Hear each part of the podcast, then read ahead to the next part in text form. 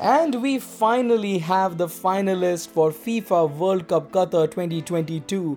France will play Argentina. Messi and Mbappe are gonna have a tough time considering that they both play for PSG and now would be facing each other in the biggest competition of the footballing fiesta. But moving to the game today at Al Bayt Stadium, Les Bleus defeated a strong Moroccan team by a score of 2-0 to advance to the World Cup finals. Theo Hernandez scored the opening goal and what a beautiful goal it was. France is now set to play Lionel Messi and Argentina in the championship game, looking to become the first team to do so since Brazil in 1962. Morocco has been the surprise of Qatar 2022. Walid's team rallied magnificently following Hernandez's opening goal in the fifth minute, holding the World Cup champions at bay for a sizable stretch in an impressive display of bravery and skill. To give you an estimate as to how much Morocco dominated the game, they took the same amount of shots as the reigning champion. They had a 62% possession of 575 passes that they played, which is nearly 200 passes more than the reigning champion. They had a pass accuracy of 86% and yet they failed against the reigning champions by 2-0. Kolo though emerged as a surprise winner for France, scoring with his first touch after Kylian Mbappe had an effort blocked in 11th minute from the end. Prior to this game, Morocco had only given up one goal in all of the tournament, and even that was an own goal as they become the first African team to advance to the World Cup semi finals.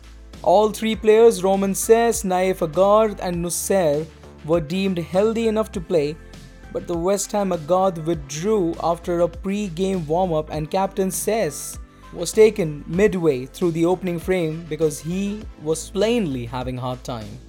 That doubt appeared to be a factor in the disorganized France opening in which Antoine Griezmann took advantage of Jawad El Yamiq's slip to pass the ball back to Mbappe.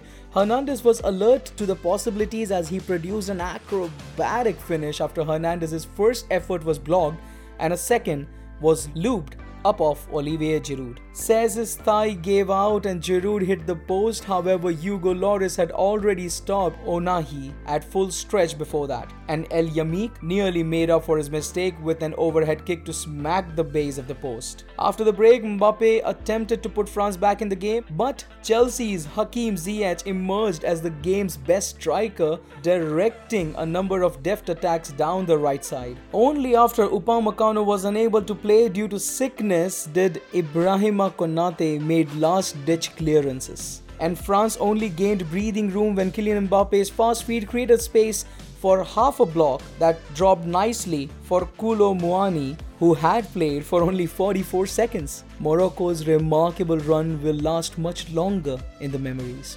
Man of the match for me, Kolo Muani and Hugo Lloris. Since Brazil in 2002, France is the first country to advance to back to back World Cup finals. Additionally, this is France's fourth World Cup appearance since 1998, and in 2022, they will face a hungry, Messi led Argentinian team, a team that really want Messi to have a perfect career.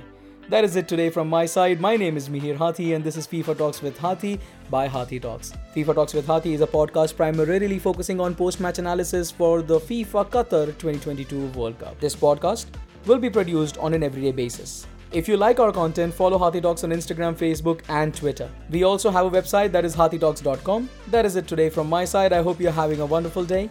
Live life, love life, and be the greatest version of yourself every single day. This is Mihir signing off. Meet you Saturday, yeah?